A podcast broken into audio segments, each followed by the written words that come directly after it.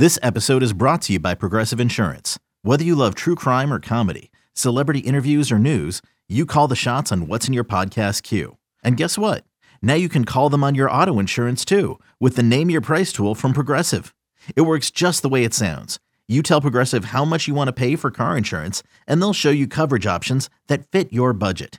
Get your quote today at progressive.com to join the over 28 million drivers who trust Progressive. Progressive Casualty Insurance Company and Affiliates. Price and coverage match limited by state law. And very pleasant good morning, everybody. As always, good to be back with you. This is the Marlins Rewind. And last night at loanDepot Park, the Marlins opened up a three game weekend series against the Washington Nationals. The lefty Braxton Garrett went opposite of the right hander Josiah Gray. And with a recap, as always, here is Glenn Geffner. Marlins pick up a 5 2 win tonight in game one of their three game weekend series against the Washington Nationals. So Miami now 2 and 2 on the homestand and 14 and 3 on the year against the Nationals. This marks just the third time in Marlins history they've beaten a single opponent at least 14 times in the season. They were 15 and 4 against the Mets in 2004, 14 and 3 against the Nats in 2008, and now 14 and 3 against them here in 2022 with still two head to head games to go. Now, this one did not start well for the Marlins. Top of the first, Braxton Garrett on the mound on his second pitch of the night. Lane Thomas and the Nats struck first. Marlins play Thomas straight up on the infield. The 0 1 pitch to him is driven down the left field line. If it's fair, it's trouble. It is a fair ball and a home run. 1 0 Nationals. Lane Thomas goes deep for the 17th time this season. And one batter in, the Nats are off to a quick start. For Thomas, his fifth career first inning leadoff home run, his third of this season. It came on just the second pitch of the night, and the Nats had a 1 0 lead. Now, Garrett came back and struck out the next three in a row. Cesar Hernandez swinging, Joey Meneses swinging, and Luke Voit watching a curve for strike three. And in the bottom of the first, Marlins came right back. Jon Berti led off with a double against Josiah Gray. Brian Anderson then hit by a pitch, or at least Nestor Ceja thought so. It looked like the ball hit off the knob of the bat, and eventually the Nationals said they wanted to challenge the call, but what we believe happened is Nestor Ceja told them they waited too long to try to put the challenge in. They ran out of time. So first and second, nobody out, bottom of the first, down and run for the Marlins. Garrett Cooper came to the plate. Garrett Cooper stands in, drives one deep to left, way back at the wall, off the wall. Extra bases for Cooper. Berti scores. Anderson held it third. It's a double for Garrett Cooper, and we're tied at one. Cooper at that point was 8 for 12 with three doubles against Josiah Gray. And the Marlins had evened the score, and they had a chance for a big inning. Second and third, nobody out, but Josiah Gray got off the ropes. He struck out Nick Fortes. He struck out J.J. Bleday. And when Brian De La Cruz grounded to third, the Marlins had squandered a chance for a big first inning. It was 1 1 after one, and it would stay 1 1 all the way into the sixth inning as both Garrett and Gray got on really good rolls in this game. Braxton Garrett would retire the final seven men he faced in completing six strong innings, five hits and a run.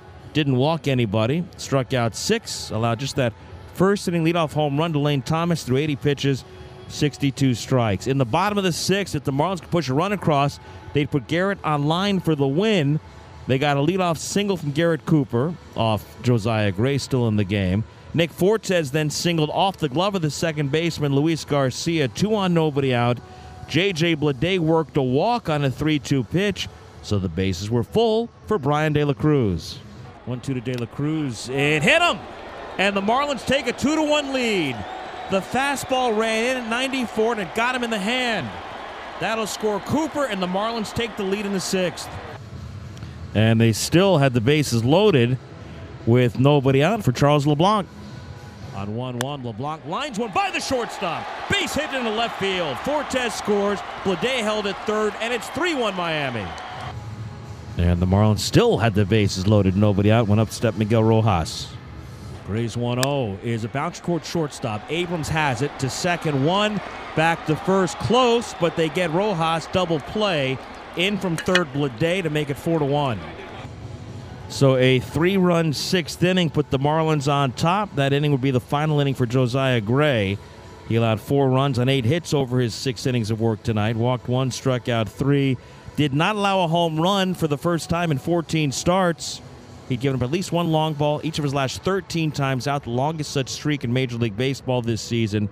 But that streak ends tonight. Did hit a batter through 92 pitches, 62 strikes. And when the starters exited this game, it was Miami 4 and the Nationals 1. Richard Bleier got the seventh.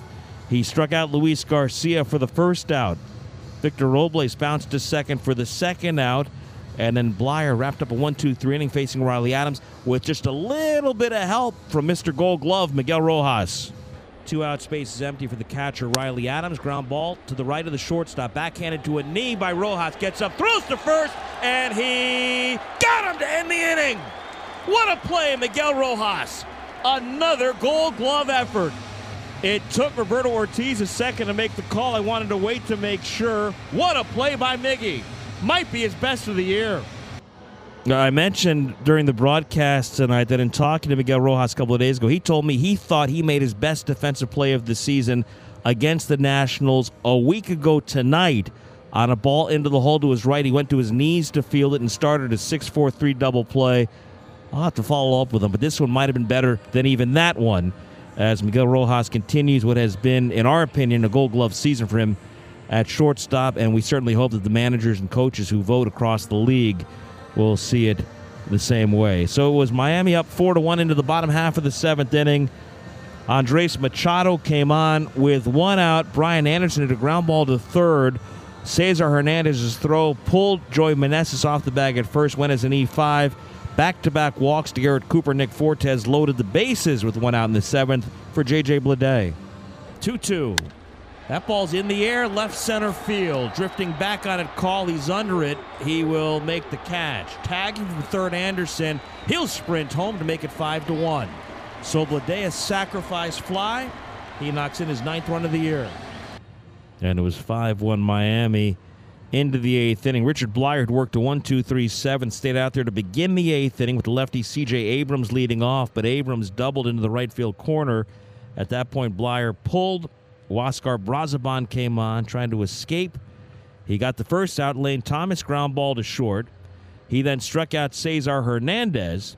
Then a wild pitch advanced C.J. Abrams to third base with two outs for Joey Meneses. There's a fly ball down the right field line. Andy in pursuit can't get it. Fair just barely. Extra bases for Meneses. Abrams in to score. Meneses has a double and it's five to two. The Nationals have scored for the first time since the first batter of the game. But that's as close as the Nats would get. Luke Voit struck out, ending that eighth inning. Then Dylan Floro came on in the ninth, trying to protect the three-run lead. He struck out Alex Call. Luis Garcia, a line drive to center for the second out. Victor Robles singled, keeping the ball game alive. But with a man at first, two down in the ninth, the Nationals down to their final chance. Riley Adams. There's a fly ball to right, coming on Anderson, still coming. Brian slides, and he caught it to end the ball game. The Marlins win five to two. Terrific play by Anderson, taking a head away from Adams and bringing this night of baseball to a close.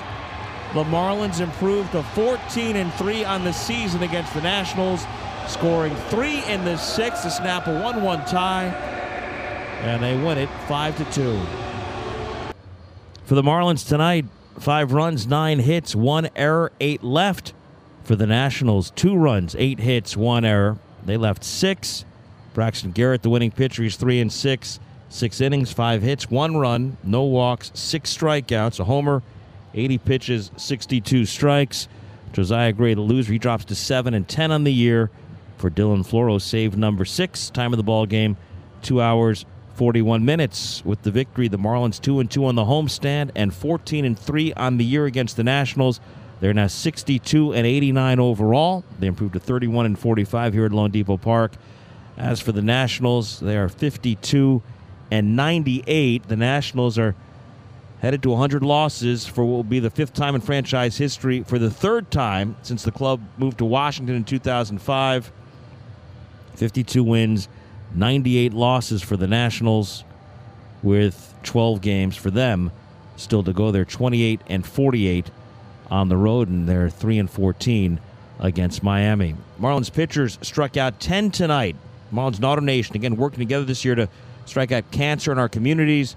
Every time Marlins pitcher records a strikeout in 2022, $25 is donated to AutoNation's Drive Pink initiative to support cancer research.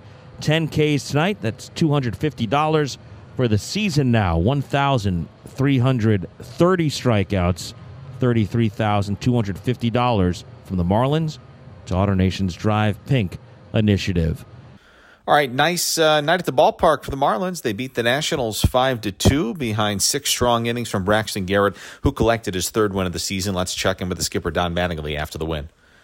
Well, Donnie, we talked about it before the game. You know, Braxton coming back up, uh, just picking up where he left off. How much do you feel like, especially that first inning, you know, to give up the leadoff home run and then to bounce back and strike out the next three guys? How much do you feel like that speaks to the growth and maturity that he's made this season? Uh, yeah, I think you know. Obviously, he kept his composure and just went back to work. Just got a ball probably where he didn't want to get it uh, on, on, Thomas. But you know, again, like you said, I think it shows uh, composure and probably does show growth from his standpoint of not getting panicked about that. Just just kept making pitches. I know you know Nick and, and Braxton have worked together so much this season. Where do you feel Nick has has maybe grown the most from when he first got called back up to where he is now? I think Nick's. Uh, I think Nick's a lot more comfortable, but I think obviously the the just the game calling and then like taking charge. I think more more and more we see him more vocal with the pitchers. He's pretty quiet. He's not really like out outgoing, at least with the pitchers early. It took him a little bit to get comfortable. It seems like he's got more and more comfortable, which is is a good thing. Oh, that's sixth inning, get games tied one-one, get the bases loaded, and then take advantage of the opportunities. Halo gets hit by a pitch and uh, LeBlanc, and maybe being able to drive in a couple more after that. Yeah, it was good to be able to get those. You know, early on, we get the one, and we're second and third, nobody out, and don't score. You're like, okay, let's don't do that again. Uh, but you know, Daly gets hit, and and like you said, you know, Chuck gets the hit. Miggy, you know, puts a ball in play, gets us a run, and you know, in a ground ball situation. Was it always uh, any consideration to have Garrett go back out for the seventh, or was he? You know, his pitch count was good, but he, you know, we're still in kind of the build mode for him. He's not exactly been. It's not like he's been building up in starts. So Mel didn't really want to take him to the to the limit of his pitches. You know, last time he went five innings, I think, and I'm not sure how many pitches. Uh, so his pitches went up, and that extra inning, I think, was what we what we really liked, and didn't feel like we wanted to push him, you know, to the end of his pitches. Johnny, we're so used to seeing Miggy make great plays, but even that one in the seventh, I think he gets Riley Adams. Is that still one of those plays where you're like, wow, that's that's a great defensive play? No, that's an unbelievable defensive yeah. play. You know, and he's made a couple of those in the hole lately where he has that. He's got he's kind of turned that into a little slide move, uh, and that's what you really see the guys that have played long enough. They got throws you know, from all different angles, and there's a, you know, there's that slide step. You kind of got a different one going up middle. Uh, had Jimmy Rollins out in L.A. and he had the same thing. Every different play took him to a different spot. He had a different throw, and and Miggy's kind of heading to that direction. How big for him has been to have guys like Lewin and now LeBlanc obviously showing great things at, at first base as well. Um, yeah, complete those. Miggs is pretty. He's pretty much right on. His throwing, he doesn't really need much help over there. Every once in a while, he's going to throw one that you know you have to pick or something. But for the most part, his throwing's pretty accurate. He's not like you know you're you're not holding your breath at all with Mig any ball that's hit there, you're feeling pretty good about. Andy's grabbed, Andy's sliding, grabbed the end of the game as well. Yeah, with the way the end of the game's been going for us the last few against the Cubs, it's like, you know, you don't really want to let the thing get extended because anything can happen.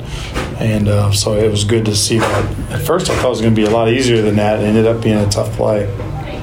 Marlins manager Don Mattingly after the Marlins' victory over the Washington Nationals last night. The Miami Marlins now, with their victory last night, have improved to 62 and 89 this season. Game two of this series comes your way tonight at 6:10 when the potential Cy Young Award winner in the National League, Sandy Alcantara, goes opposite of the veteran right-hander Erick Fedde for the Washington Nationals. We'll hit the air at 5:40 with Marlins on deck, and as always, we hope you'll find some time to join us on the Marlins Radio Network, driven by AutoNation. Okay, picture this: it's Friday afternoon when a thought hits you. I can waste another weekend doing the same old whatever, or I can conquer it. I can hop into my all-new Hyundai Santa Fe and hit the road. Any road. The steeper the better. Because my all-new Santa Fe is available with HTRAC all-wheel drive so I can hit the trail without a worry in the world. Heck, with three rows and best-in-class rear cargo space, I can pack the whole family in with all our gear. We've got available dual wireless charging for our phones so we'll never lose touch with civilization and we won't lose touch with the primordial power of Mother Earth. So which is it? Waste the weekend or do something a little more epic? And conquer it in the all-new Hyundai Santa Fe. Visit HyundaiUSA.com or call 562 for more details. Hyundai, there's joy in every journey.